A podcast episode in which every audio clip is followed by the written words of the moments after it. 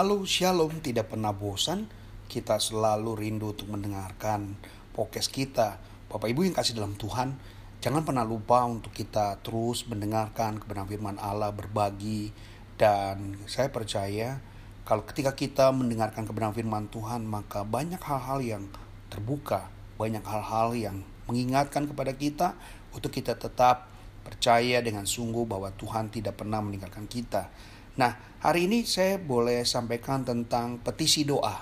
Wah, petisi doa merupakan sesuatu yang memang menjadi uh, komitmen kita ya, menjadi keputusan kita, bahkan boleh menjadi satu deklarasi kita kepada Tuhan.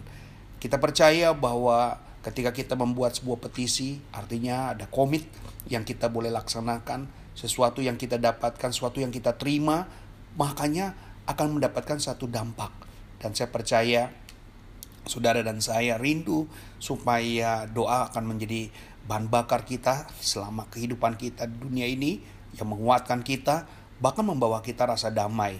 Maka kalau saudara hari ini ada dalam keadaan kesedihan, ada dalam masalah, jangan lupa datang kepada Tuhan dan berdoa berharap kepada Tuhan karena Dia yang mampu menyelesaikan masalah dan persoalan kita seruit apa pun Mari datang kepadaku, hai yang letih lesu dan beban berat, maka aku akan memberikan kelegaan.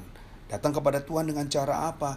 Yaitu berdoa, ya. Karena doa adalah alat komunikasi yang paling canggih yang saat ini kita bisa lakukan bersama dengan Tuhan. Mari kita buka di dalam Lukas pasal 11 ayat 3 sampai 4 demikian firman Tuhan. Berikanlah kami setiap hari makanan kami yang secukupnya dan ampunilah akan kami akan dosa kami, sebab kami pun mengampuni setiap orang yang bersalah kepada kami, dan janganlah membawa kami ke dalam pencobaan. Kita bicara tentang petisi, bicara tentang kebutuhan. Kebutuhan apa sih manusia saat ini? Pasti tidak lepas dalam COVID semua orang cari kerja mati-matian yang mungkin banting setir ya. Artinya waktu dia kerja dalam kondisi yang saat ini sepi, dia ganti pekerjaan yang lain untuk mendapatkan nafkah dia kerja di pasar mungkin berdagang karena dagangannya sepi tidak ada yang datang dia berubah berganti dengan berdagang secara online jadi dengan cara apa pun demi untuk makanan mereka lakukan dengan skala apa pun nah mari kita bahas waktu kita pertama bicara tentang makanan atau roti Yesus mengajarkan untuk kita meminta segala kebutuhan baik kebutuhan dasar kita sekunder primer dan apa pun setiap hari itu pasti Tuhan berjanji memenuhi seluruh kebutuhan kita. Bahkan ingat, Tuhan hanya memenuhi kebutuhan, bukan kemewahan. Ya, kita bersandar sepenuhnya kepada Dia sebagai sumber dan bahkan Dia adalah sumber dari segala sumber.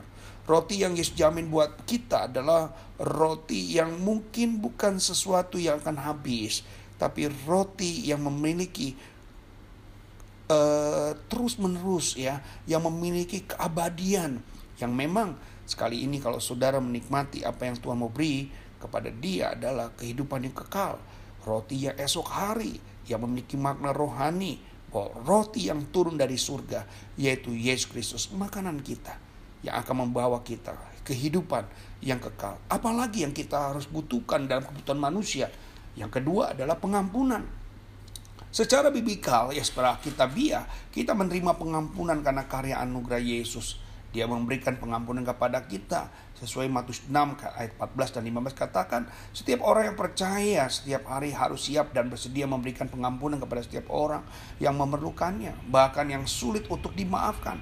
Kenyataannya kalau masih bergumul untuk mengampuni adalah lumrah, karena hal itu tidaklah natural. Anugerah Allah akan bekerja menolong kita bila kita mentaatinya. Memang kita percaya anugerah Tuhan ini sangat luar biasa. Dosa kita merah seperti kirmizi, Tuhan akan putihkan seperti bulu domba. Kejahatan kita, kesalahan kita, semua ditebus. Dia tidak melihat ada banyak kekurangan-kekurangan dalam diri kita. Tetapi yang dia tahu adalah kita bisa berubah. Kita bisa menjadi orang-orang kepercayaan Tuhan. Sebelum kita menyampaikan pesan, sebelum kita menyampaikan berkat kepada orang lain, maka Tuhan akan lakukan satu pemurnian dalam diri kita. Setelah kita dimurnikan, maka mudah bagi kita jalan yang kita tempuh yang ketiga adalah pencobaan. Setelah ada pengampunan pasti ada pencobaan. Ya, Allah bukanlah aktor intelektual yang merekayasa pencobaan-pencobaan yang terjadi di muka bumi. Ini ya, jangan merasa bahwa ketika saudara menghadapi masalah bahwa ini adalah rekayasa Allah. Allah tidak pernah membuat rekayasa, Allah tidak pernah menciptakan satu masalah dalam hidup manusia. Tapi kalau dia izinkan masalah itu terjadi, dia tahu kalau kita adalah orang yang akan mencapai uh, kesempurnaan pembuktian iman kita percaya kepada Tuhan, pembuktian iman setia kita kepada Tuhan terbukti dengan adanya pencobaan. Apakah kita kuat? Apakah kita mampu? Kadang kalau lewat daging kita akan kalah. Tetapi tadi katakan firman Tuhan bilang gini, daging memang lemah, tapi roh itu penurut. Lakukan segala sesuatunya bersama dengan Tuhan. Dan Tuhan tidak akan pernah membiarkan engkau menjadi lemah. Dia tidak akan pernah membuat engkau menjadi kalah dia akan datang sebagai penolong. Ya, kita lihat tokoh-tokoh di Alkitab mereka dalam keadaan uh, kehilangan harapan, mereka telah kehilangan semua kehidupan kekal. Maka waktu Yesus datang kepada dia, Yesus datang dan menghampiri dia, segala sesuatunya menjadi berubah. Petrus yang pada saat itu tidak mendapatkan ikan semalaman datang dalam keadaan kegalauan, ya kekhawatiran, tapi waktu dia datang kepada Yesus, wow, semuanya tercukupkan, semuanya terpenuhi, semuanya diperlengkapi. Itulah Allah kita. Allah kita bukanlah Allah yang membiarkan. Lagi tadi saya sudah katakan bahwa Allah kita bukanlah Allah otak dari intelektual segala pencobaan-pencobaan yang terjadi dalam diri kita. Justru saya boleh katakan dia secara ajaib menjauhkan kita dari pencobaan. Dia menjauhkan kita. Yakobus 1:13, pencobaan dan ujian iman bila berhasil dimenangkan akan membangun karakter moral di dalam diri kita. Semua tokoh di Alkitab termasuk Yesus adalah orang yang pernah dicobai. Bayangkan, Yesus aja banyak orang yang ingin mencobai apalagi saudara dan saya. Kita memang sering kali nggak sanggup. Kalau kita pakai kekuatan diri kita, kita nggak sanggup. Tapi kalau kita minta pertolongan Tuhan, kita datang kepada Tuhan, kita sujud kepada Tuhan, maka pertolongan dia adalah pertolongan yang cepat dan adil. Memang Tuhan tidak cepat, tetapi dia selalu tepat buat saudara dan saya. Dia percaya saudara adalah orang-orang pilihan Tuhan. Jangan lupa tiga petisi doa kita. Yang pertama makanan, pengampunan, dan pencobaan akan menguatkan saudara dan saya Mari tanpa Yesus kita nggak nanti kita nggak berarti apa-apa. Datang kepada Tuhan, maka Tuhan akan beri kekuatan buat saudara dan kekuatan daripada Tuhan adalah kekuatan yang kekal. Dia akan memberikan saudara seperti dia menyerahkan anak yang tunggal untuk datang ke dalam dunia ini menebus dosa saudara dan saya. Itu saja podcast kita pada hari ini kiranya jadi berkat buat kita.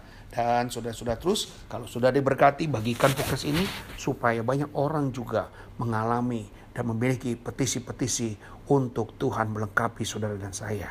Itu saja Tuhan Yesus memberkati. Shalom.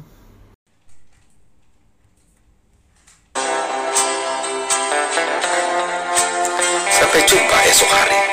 Kiranya damai sejahtera dari Allah Bapa, kecintaan dan kasih karunia Tuhan kita Yesus Kristus, persekutuan serta penghiburan Roh Kudus menyertai kita sekalian mulai hari ini sampai Maranatha Tuhan Yesus datang. Amin.